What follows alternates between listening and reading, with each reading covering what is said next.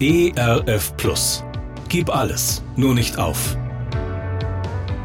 Gute Impulse, wie das Leben sinnvoll gelingen kann.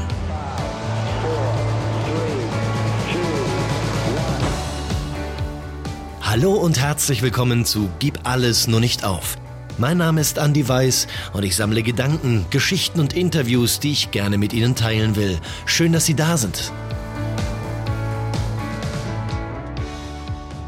1857 kommt ein kleiner Junge von der Schule nach Hause und er überreicht seiner Mutter einen Brief.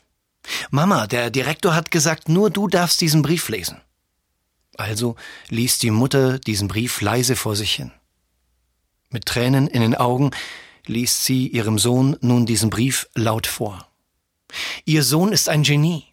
Diese Schule ist zu klein für ihn und hat keine Lehrer, die gut genug sind, ihn zu unterrichten.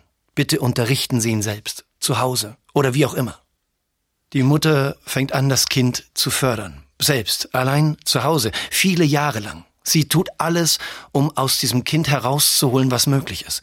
Als Teenager bekommt der Junge später eine Anstellung als Telegrafist.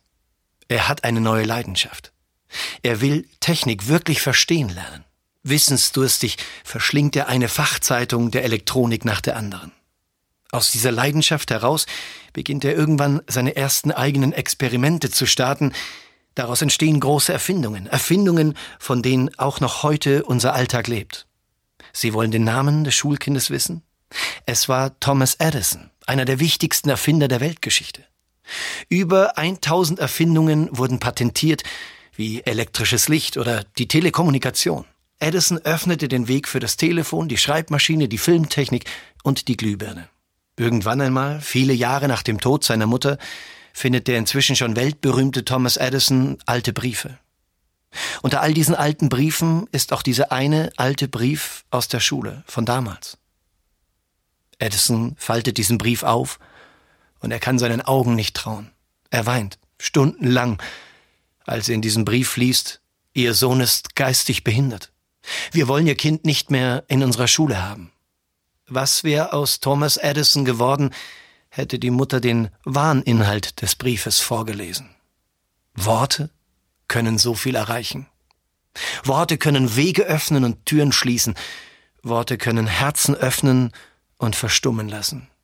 Welche Worte wollen Sie heute für Ihre Menschen in Ihrem Umfeld wählen?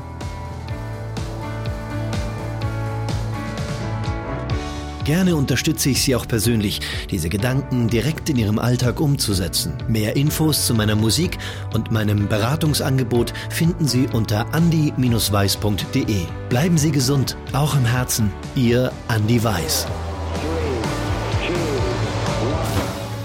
ERF Plus. Gutes im Radio.